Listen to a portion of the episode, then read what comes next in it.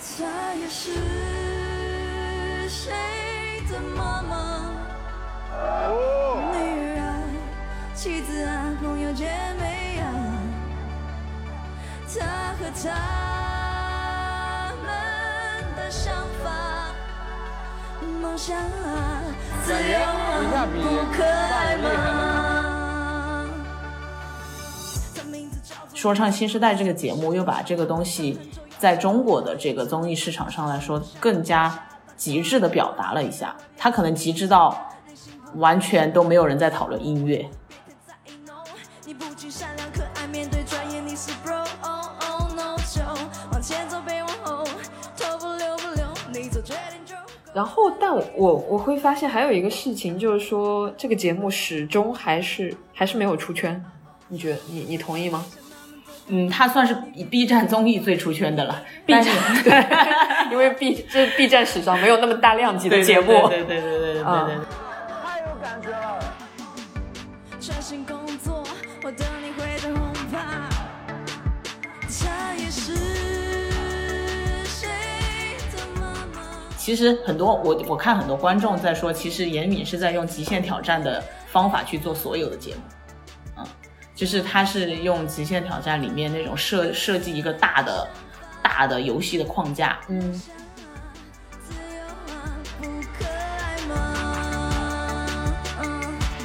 ，E。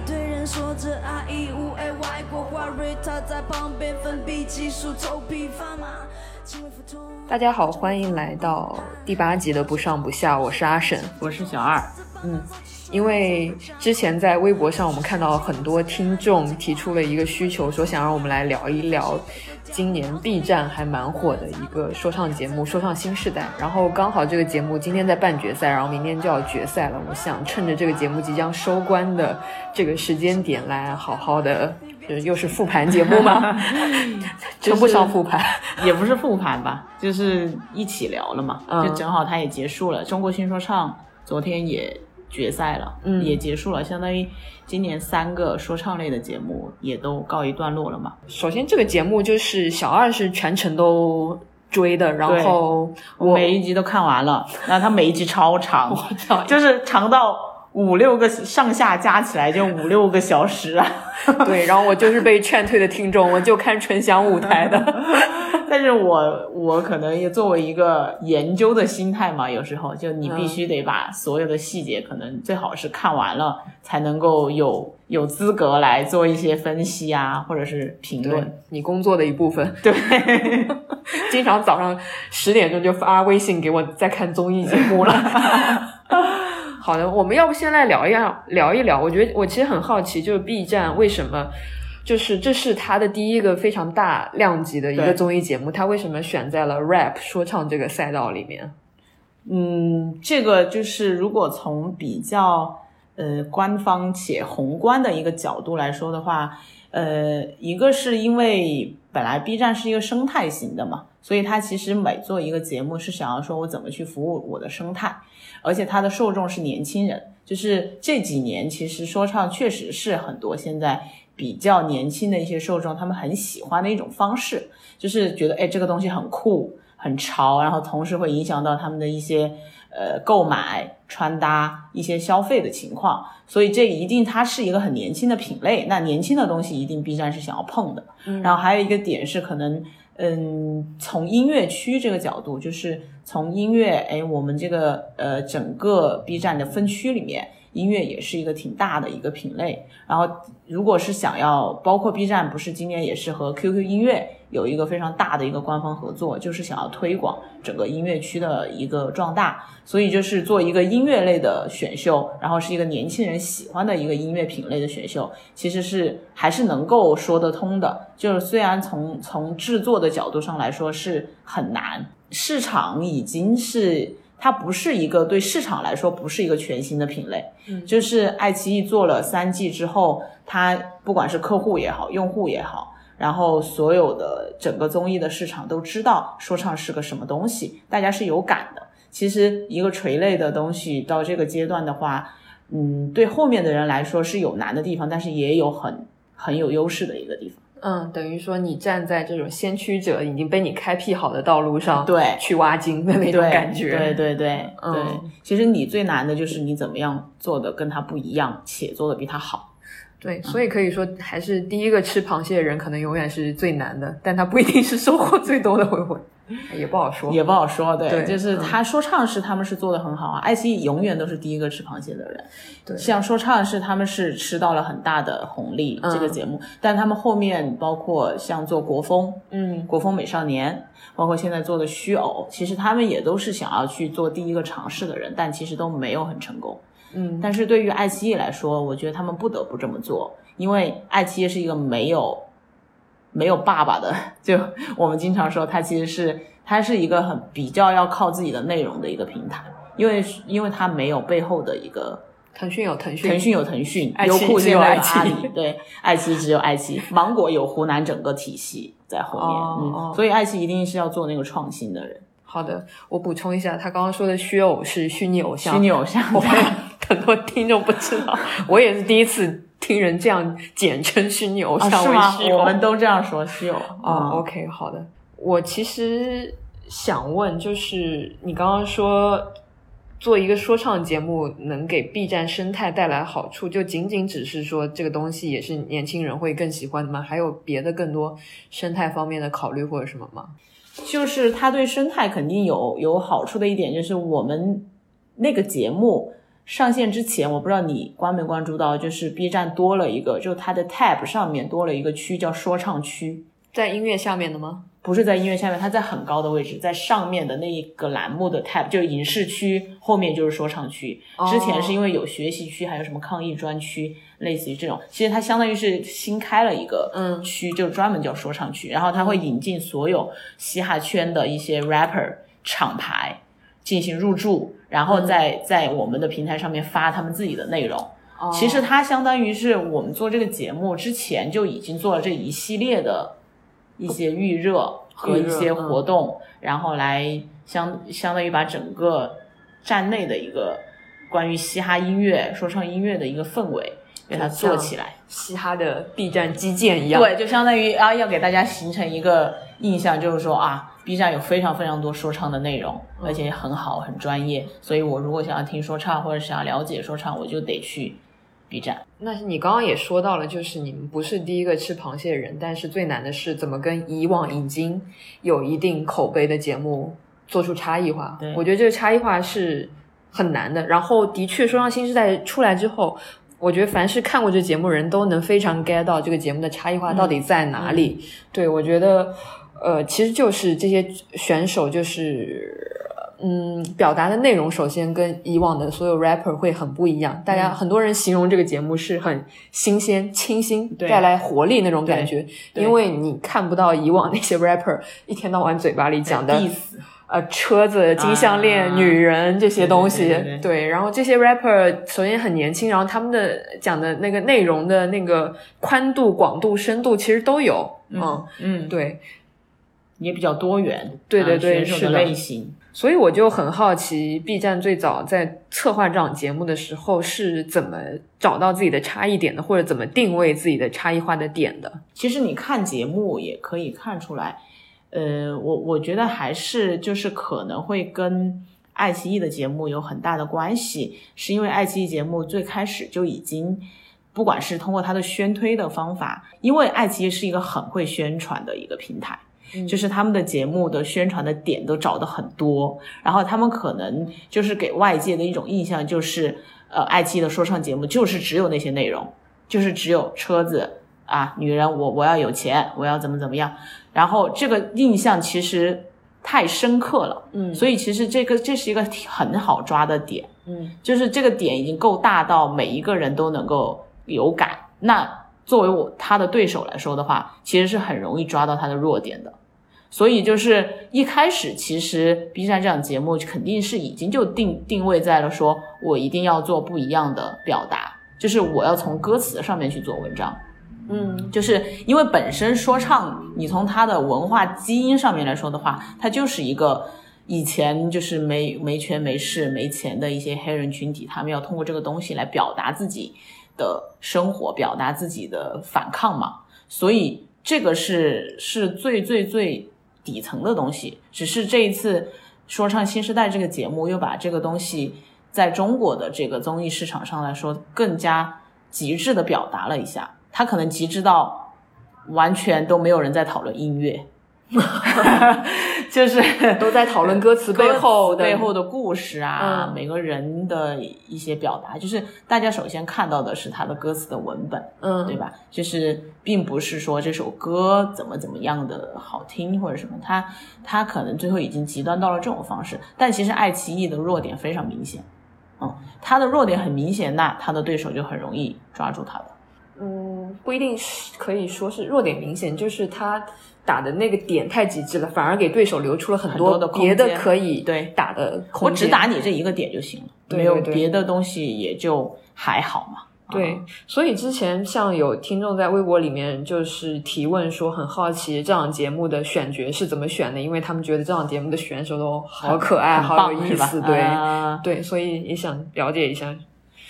选角的原则，或者有没有一些就是大概我们知道选角肯定会有定一些方向这种的嘛，嗯，嗯选角嘛，肯定就是呃，本来原来是想选很年轻的人的，就好像还有规定年龄。我最开始看到的时候，后来可能也是呃有一些实实际的一些困难吧，就把这个月这个年龄给去掉了。然后首先你要找的人就是和爱奇艺的节目不一样的人。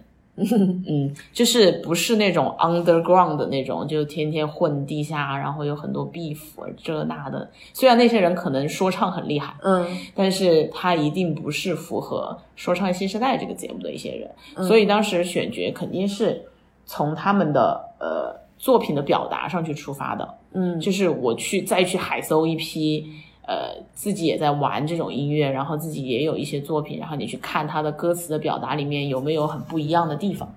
嗯如果有的话，这些人就会进到选角团队的整个的一个 list 里面。所以选角时候可以说这个立足点已经把这个立足点定在了歌词的利益、歌词的意义这个点了，对是吗？？就你之前的作品里面有没有就是很不一样的嗯。你的想法、你的生活，嗯。呃，你的一些对世界的观察？嗯。嗯。OK，嗯，明白。更多从文本意义上去解析歌词，这个点是你们重重要的抓手。对，因为说实话，音乐这种东西是可以在帮助他们去做的。啊、嗯。就是综艺节目的这个音乐指导团队，这种是可以，对，嗯，可以加成选手可以加成很多的。这些先天不足。对对嗯对对，嗯，对，所以我们今天在那个 一个播播饭局上，播客主的饭局上，有个播客就说，呃有个播客是这个节目的资资深粉丝，对，有个主播，对，然后他就说。他去听某些选手早期的网易云的作品，跟在 B 站里这个节目里的作品 live 的版本，发现天差地别。以前的网易云音乐的作品根本不能听。嗯，虽然是同一首歌，对，虽然是同一首歌，但是呃，节目里面很厉害的音乐制作人还是会帮你有一个质的改变的。嗯嗯，是的，嗯，对。然后我发现，就是说到新时代，因为你刚刚说到选的人跟呃爱奇艺那些很不一样嘛，嗯我我其实觉得他们完全是两个 generation 的 rapper。嗯就是爱奇艺那些人，像你说的都是 underground 的，他们可能更注重在音乐性上面。嗯然后我甚至就你现在看他们的歌词，你甚至会觉得对他们表达的东西还是蛮单一的，而且这个单一其实跟他们个人经历是非常有关系的。他们为什么都要大金链子，都想要、嗯呃变富，都想要有美女、豪车这种的，其实跟他们长期处在那样的状态是有关系的。对，然后而且这些文化就是我觉得也是美国舶来的，因为美国那些。成名了的黑人 rapper，有钱的 Jay Z 啊，这些都是、都是这样的，那些歌词翻译成中文简直惨不忍睹，就不能看，对，对，也不知道在说啥。都是全是全是全是金钱符号，感觉。对对对对对对，对，然后然后 B 站这些 rapper 呢，我反而就我其实还去小小调研了一下，哎、也不是我调研的，其实是那个豆瓣说唱新时代小组里有人扒出来的，啊因为现在综艺节目大家都喜欢去扒人家选手的背景嘛，啊然后扒出来，其实发现这群选手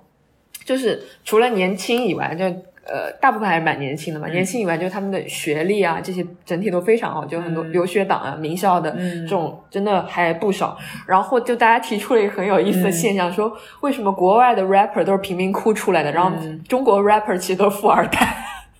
有这种感觉，他说：“中国，你你你不是个富二代，你好像都搞不了 rap 这种东西。”感觉每个人都很有钱，已经很有钱了。对，就是他，他有钱，所以他有那么多阅历，他有那么多可以写进故事里，而且他有那么多闲情逸致来搞这些。我那个选手懒惰，嗯，他不也是一个家境不太好的孩子嘛？对他的话，就会是一个。嗯，他的那种情况就是相当于通过说唱想要来改变自己的命运啊，然后因为他家里很不好，他就还算一个比较典型的，就是玩说唱的那种原始一点的玩说唱的那种人。对他和纳奇沃夫是最像爱奇艺那些节目的 rapper。对对对对对，嗯，对，因为硬选手多元嘛，就是要硬核的一些选手可能还是要的，嗯，只是他不会是一个主流。而且他想要具体展现的东西也会不一样，可能我们可能这个节目就不会一味的去强调懒惰的说唱能力有多好，里面马思唯不是也老批评他嘛，而是去强调他想要表达的东西，嗯嗯，包括他自己的一些经历，然后和他们合作那一首歌，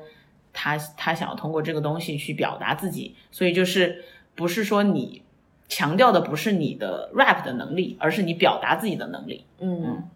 对，我觉得这群新的 rapper 在这一点上面完全证明了他们自己。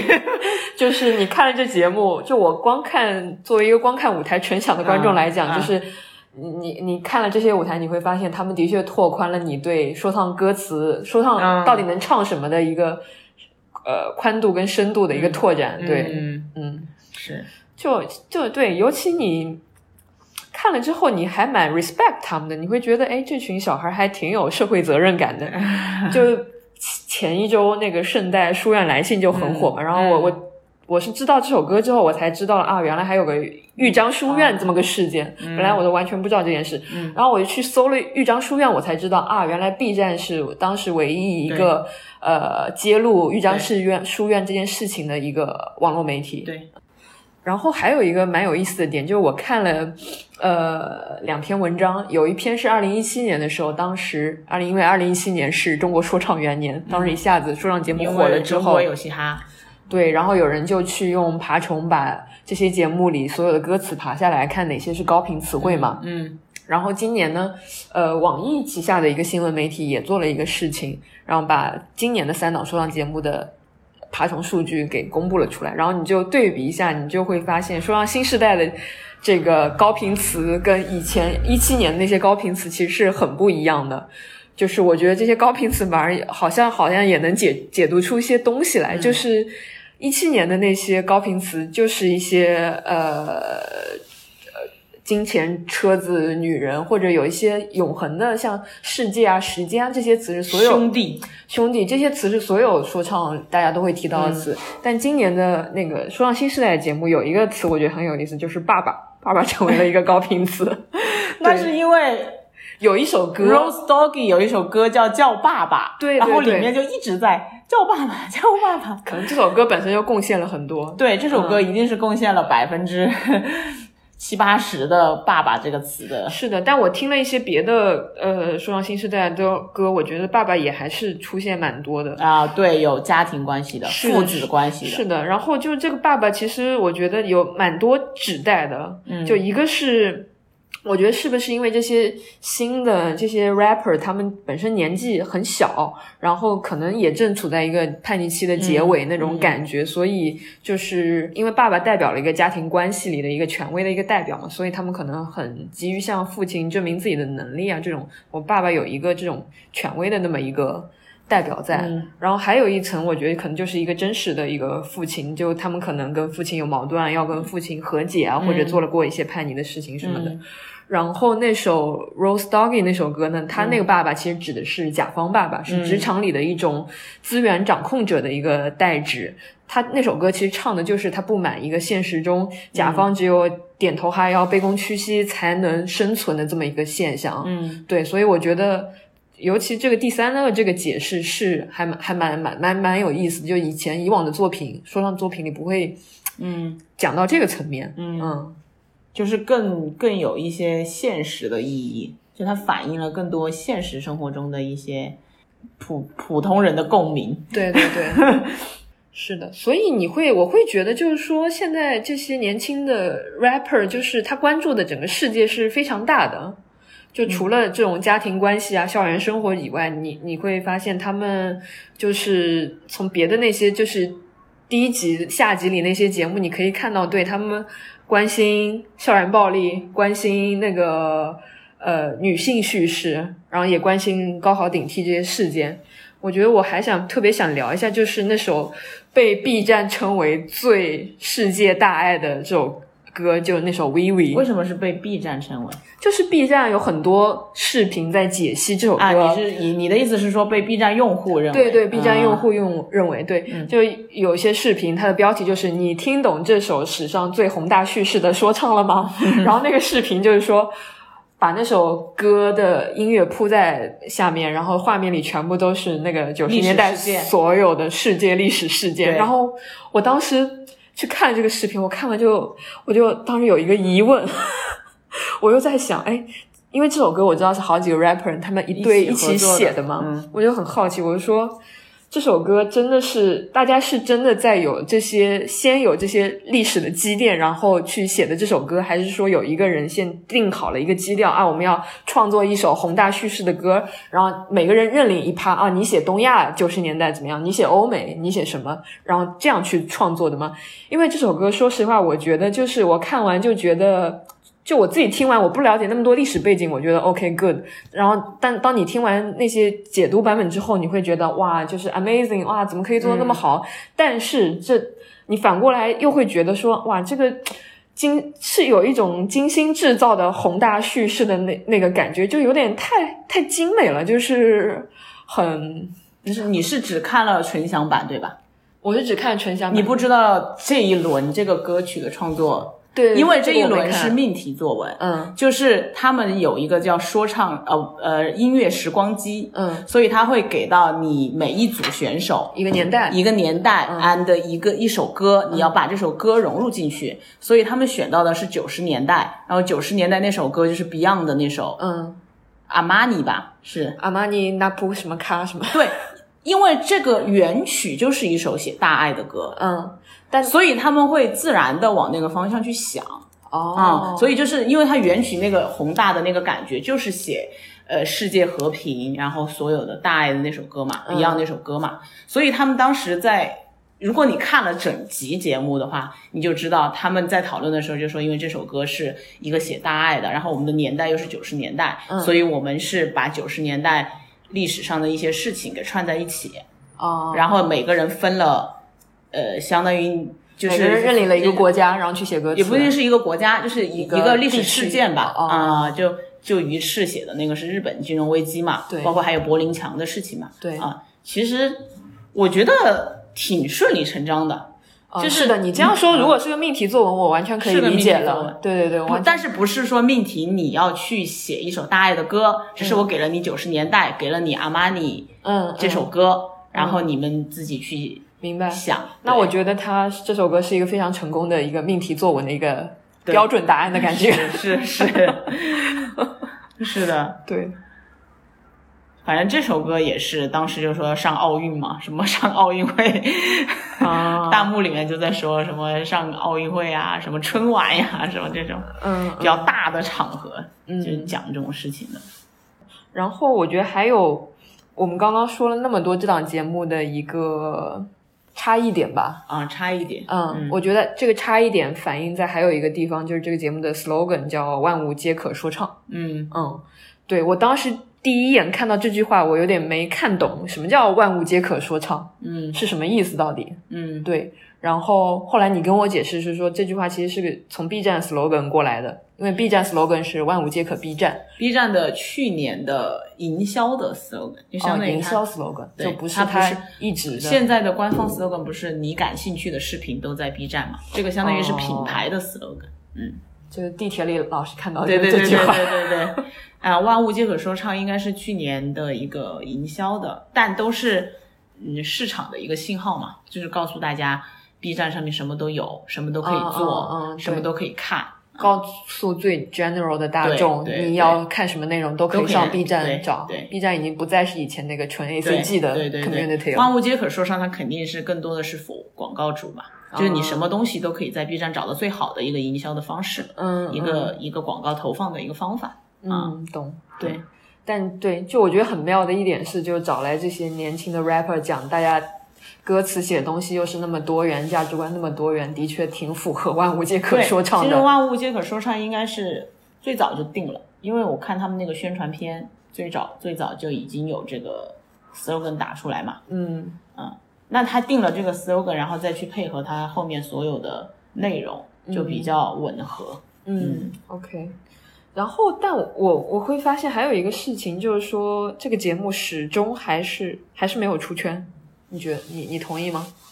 嗯，他算是 B 站综艺最出圈的了。B 站，对 因为 B 这是 B 站史上没有那么大量级的节目。对对对对对对对对对。但是现在就是出圈和你的口碑，就是有时候挺难有时候是矛盾对对对对你想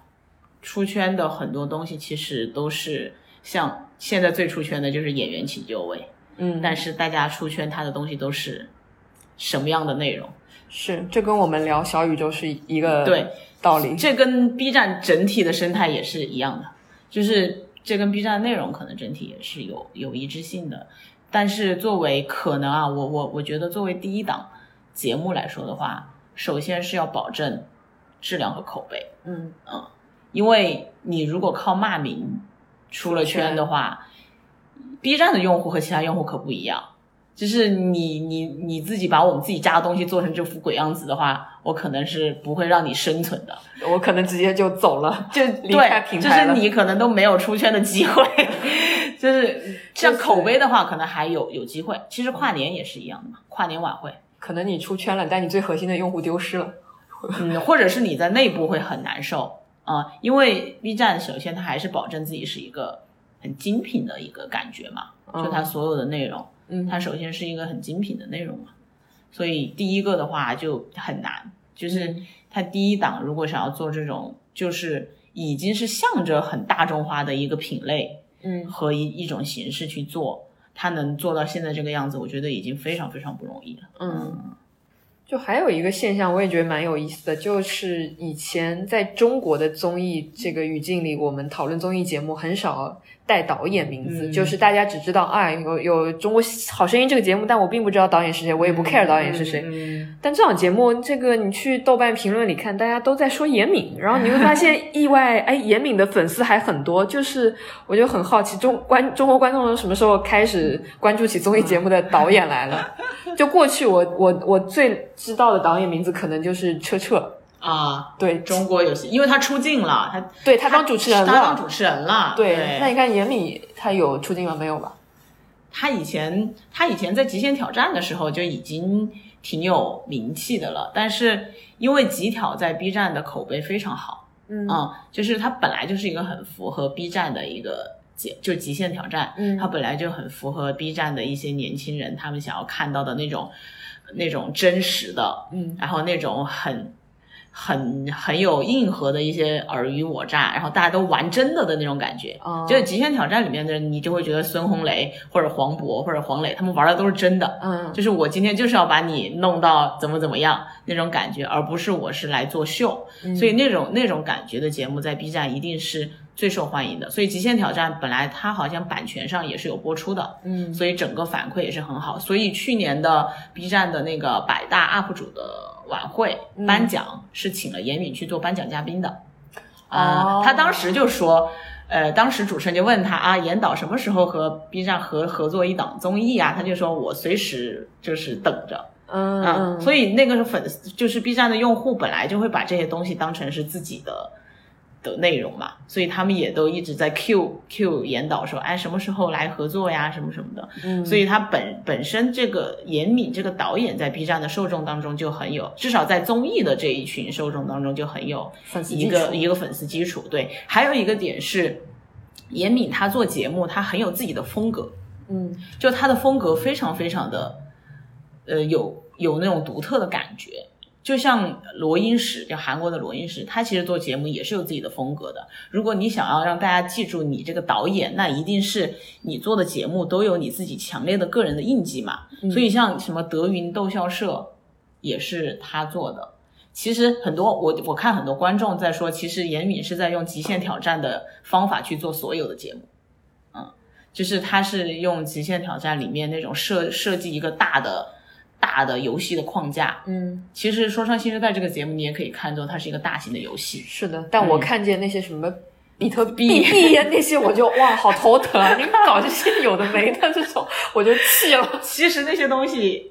真的不是很重要，就是你听起来好像它很严重啊，你要被淘汰什么，其实根本没有，就是感觉最后变成一个只是大家玩一玩的一些东西，但它可能从那些设计上面会去刺激这个人物，嗯，就是它是通过这些设计和游戏去把人物的最本真的东西刺激出来，这是这些游戏和规则的目的，而不是这个游戏和规则本身，嗯，所以它现在有一套很。很独特的方法，我觉得就是他会有一套游戏的规则和设计去刺激他的节目里面的人物的表现。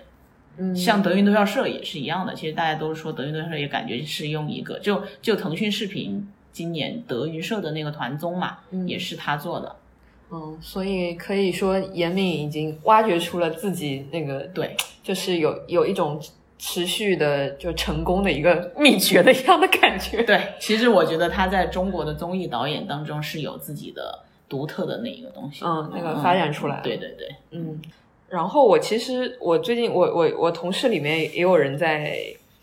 看那个《说唱新时代》嘛，然后他们因为是外国同事，然后他就给我推荐了，我就跟他聊，因为他美国的，然后我就跟他聊，哎，美国人吗？A B C 其实是啊，OK，对，然后我就跟他聊那个，我说美国有这种呃嘻哈说唱的综艺节目吗？然后他就说，首先很少，有是有的，就是去年出过一个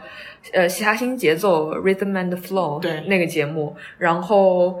就是他说为什么美国这种嘻哈的综艺很少，就是说就是因为。rap 在美国已经是很成熟的一个文化了。然后他说，美国的 rapper 其实最被认可的出出来的走向大众那个渠道，永远都是通过厂牌、通过出专辑这类很正规、很成熟的渠道出来的。如果一个 rapper 是通过一个综艺节目，像选秀一样的 talent show 这种出来的，反而会被认为就还。低一级，因为他没有受到过市场的检测，他没有卖出过多少专辑或者怎么样，对，所以我觉得从他这个 comment 里，其实你就可以看到一个成熟的音乐市场跟不成熟的音乐市场，一个歌手要出来的路径是非常不一样的。这不就是我们和十一聊的那两集内容吗？就是为什么中国得要有综艺音乐综艺节目推出这些？因为我们没有音乐行。产业嘛，嗯，我们两集都在聊这件事情啊，就很多东西绕绕绕绕又回来，对，绕到根源上其实是同一个是一样的，对对对，是的。但是美国那个 Rhythm and Flow 其实非常好看，嗯，就是 Netflix 它有自己的就是很强的工业的水准嘛，对。然后本来这个节目又本来嘻哈这种文化又是来自美国的，那他们去做肯定就是最顺理成章，然后最能够有那味儿的一个感觉的嘛，嗯，所以。还有一个很重要的一点是，因为 John Legend 也是他的出品人，所以他他们其实有很强大的音乐行业的资源，嗯，所以它里面有很多的戏份是给到音乐制作人的，嗯，就是在音音乐行业里面，我觉得中国可能还处在一个上次十一好像也有提到，中国可能还处在一个歌手本身是。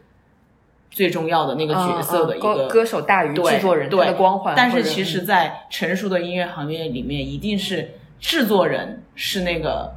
灵魂。灵魂人物，对他帮你这个歌怎么去加持，他怎么去做编曲这些东西的，其实，在那个节目里面是有很很多的体现的，就是所以他最后会呈现上啊这首歌它到底是怎么出来的，然后整个舞台的，包括他整个。四场公演舞台的升级，其实你会发现，它其实花的钱应该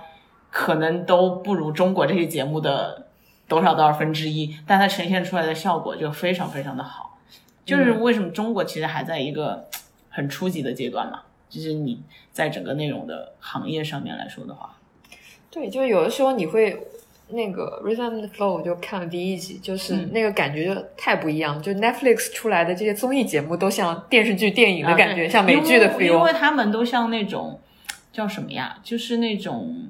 unscripted 的 show 那种感觉，嗯。但是他的前几集海选没有那么好看，其实。嗯，他到他真正的演出的时候，你会想，哇，就是会说 rap 的人到底是什么样的人，还是他们那群人？嗯嗯而且他们也会让选手，因为他们最后选的是一个 artist，嗯，就是他们会让选手去做舞美、灯光、舞台设计的一些内容。哇，要求这么高。对他选择，他要选一个 artist，嗯，那那那 artist 一定是要有自己对于你的艺术的一个想法的吗。懂懂懂，可能因为单纯的 rapper 在美国这个市场完全已经饱和了，我不需要再多一个 rapper，了对我需要一个 artist。太多了。对，反正他最后的那个冠军的最后那场秀还是很很惊艳的。嗯，但是，嗯，刚刚你的朋友不是讲说，通过 talent show 出来的 rapper 反而是低一级嘛？其实我觉得那些选手去参加这个节目，可能也不是想说我通过这个节目就能变成一个 artist，但是因为这个节目的冠军是有奖金的，啊啊，嗯，就是中国的节目是不能够呈现、不能够有奖金这件事情的。哦，真的啊，是的，就你不能给最后不能用现金和钱这种东西去，所以你看我们所有的选秀节目最后的冠军都不是拿钱，但按理说我参加比赛最直接的动机就是我想要拿那个钱。哦嗯，OK，嗯，这个还蛮有意思的。韩国的 Show Me the Money 也都是一亿一亿韩币啊，嗯六十万人民币加一辆车。嗯哦，三亿好像是三亿还是一三亿哈，三亿就一百多万了。其实嗯对一个普通的人来说，嗯，就已经这这是他们很多的动力嘛。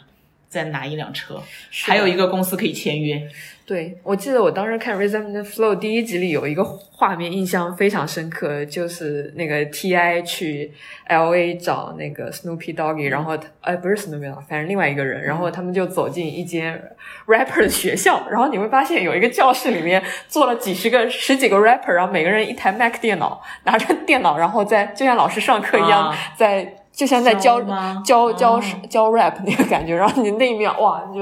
我石化了，怎么？还有学校教这个的。中国现在有吗？学校倒不至于，但肯定是有很多培这种班肯定有的，胡彦斌搞的那个牛班啊什么这种，还教 rap 啊？不是，我觉得不一定是 rap，但是教这种，因为 rap 啊，然后电啊音这些都需要啊很制作的这方面嘛，那所以这些肯定硬的技术项的东西肯定是要教的。嗯，好的，那我最后其实还有一个很好奇的点，就是说，B 站它作为一个这种呃 UGC 的，用户平台，它已经发展的蛮好了，就为什么还要那个涉足去做长综艺？尤其这个长综艺的这个市场已经也已经很百花齐放了，嗯各种节目、各种形式的节目都一直有平台啊、在做，对，已经而且爱奇艺亏损的那么厉害，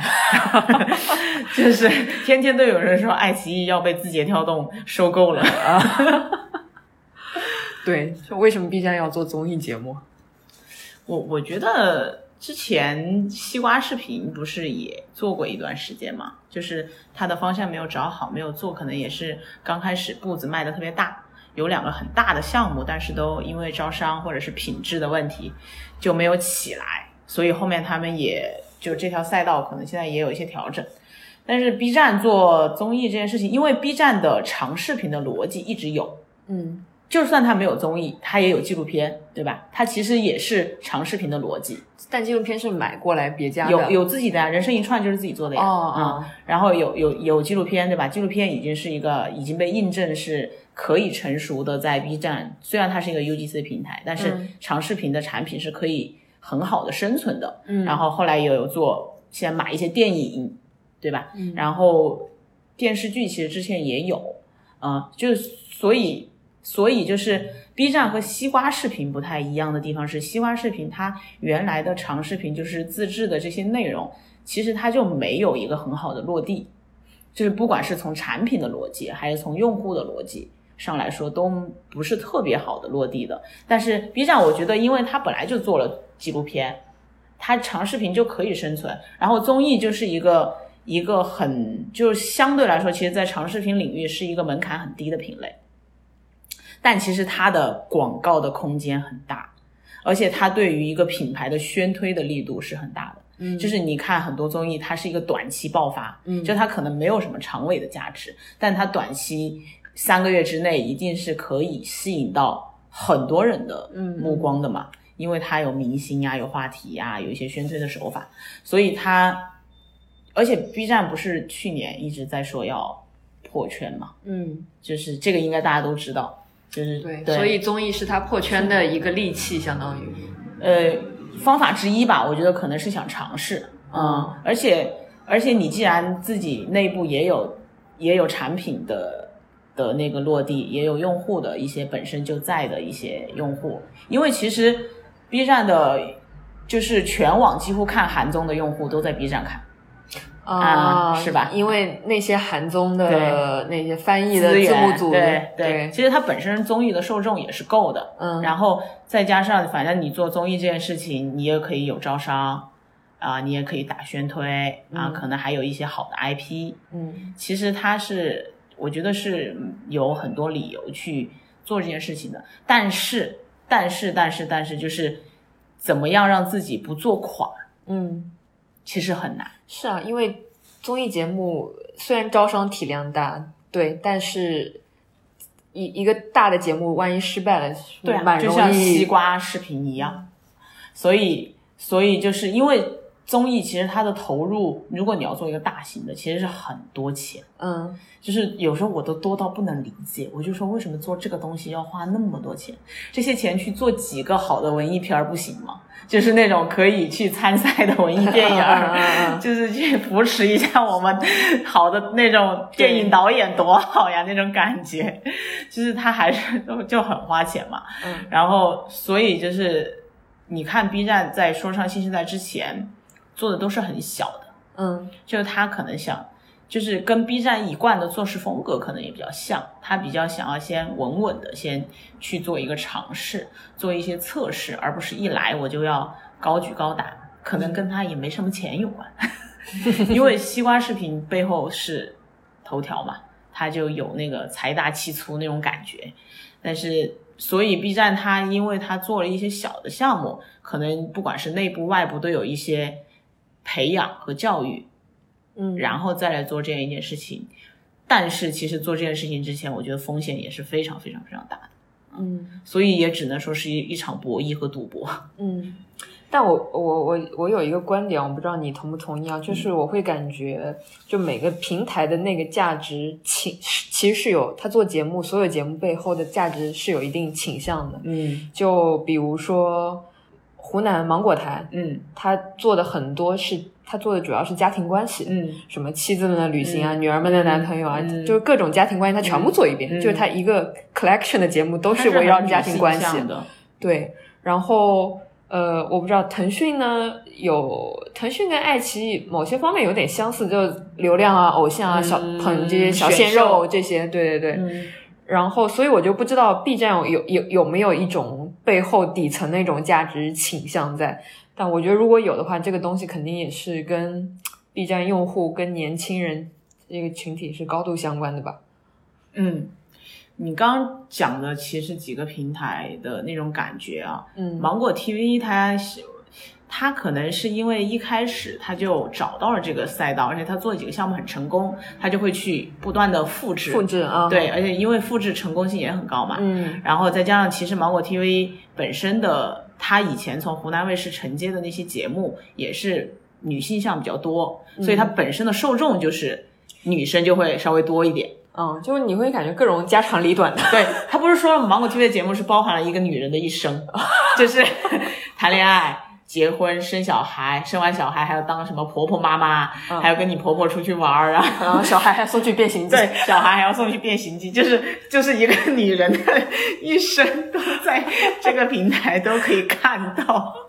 就很极致。但是也是他们平台成功的一个方式，就是他把一个东西做到了极致嘛。嗯。然后对于腾讯来说，其实腾讯它是呃更多的是有一些它整个生态的考量，嗯。就是我选人是要为我其他东西服务的。啊我这些人要去演剧，嗯。要去接我的综艺，要去发歌，我有 QQ 音乐，嗯。所以其实选人对他们来说是最重要的。嗯。而且这些选秀节目都有一个打头的逻辑在，就是打头，那我就有会员的收入，我有投票的一些收入。嗯。就是选人这个这个事情是为他整个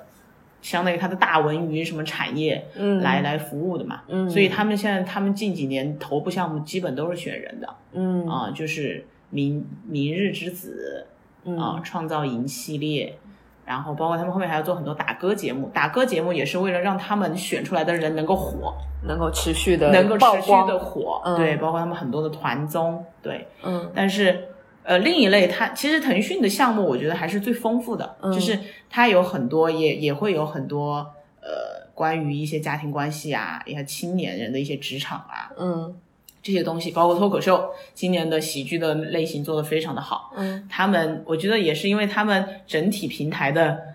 招商能力也很强，嗯呃，而且它内部的团队可以承载这么多项目，嗯就是他们现在就是还是发展的，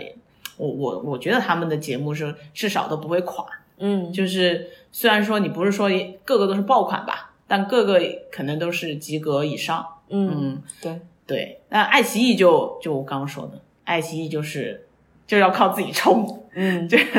就就他一定要去做第一个人，嗯因为他做到后面他可能就做不起来了。嗯，他们可能做决策，很多时候就是想说，我是不是第一个要把这个赛道创新型的做下去？嗯因为其实像嗯嘻哈，嗯是他们最早成功的一个案例，对他们来说影响也非常非常大。嗯包括后面他们做偶像练习生，嗯他们也是第一个用这个模式的人，对他们也做的很成功。嗯然后他们就能够把这个行业的资源先给占住，嗯然后接下来再去开发别的嘛。嗯其实我觉得对他们来说会更激进一些，就是比起腾讯来说的话，腾讯他们评判一个案子的逻辑非常多，就是我的评判的标准会非常非常的复杂。然后，然后你说讲回 B 站的，你说是价值观吗？就是它背后我我不知道 B 站现在是什么，因为它目前只有一档长综艺节目，对吧？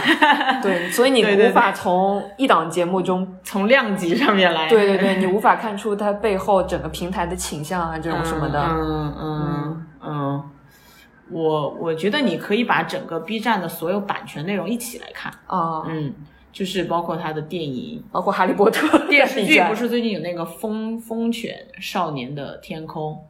啊、不知道？就彭昱畅新演的，也挺也挺爆的。嗯。还有还有包括他所有的纪录片，嗯。其实这些内容在 B 站里面它是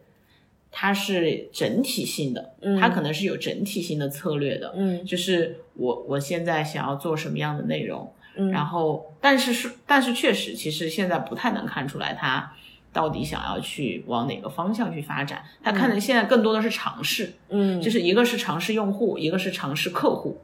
啊嗯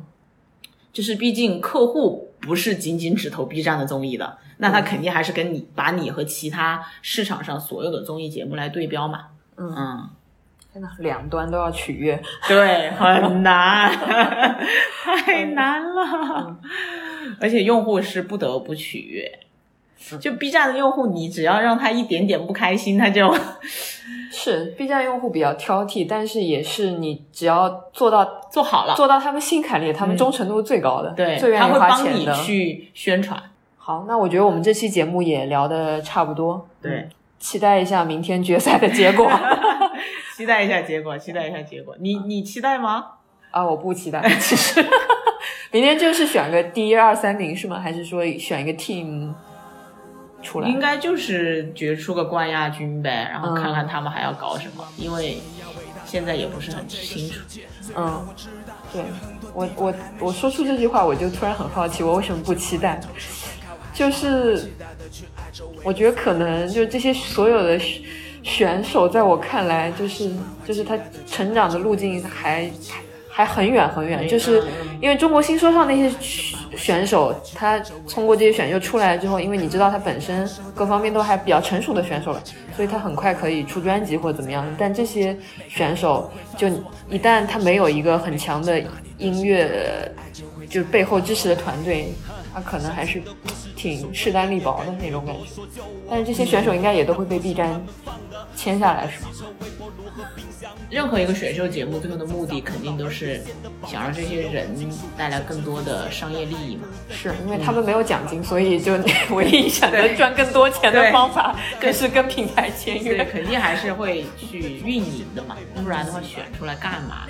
好的，嗯，那我们就聊到这边，期待明天的冠军。嗯，好的，拜拜，拜拜。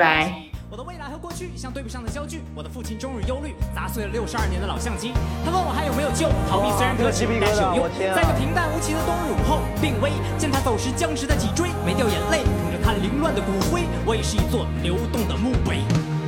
今天是八月五日，阴天伴着小雨。入伍的第二年，昨晚上城又烧了少许。伙食很好，请放心，很想念你和闺女。高速的箭矢首飞成功，漂亮的飞机还无法确认归期。这次的洪水很大，会令人害怕，已经殃及到了很多个家。我决定前往一线抗洪，别告诉爸妈，这副未寄出的家书留在了他的枕下。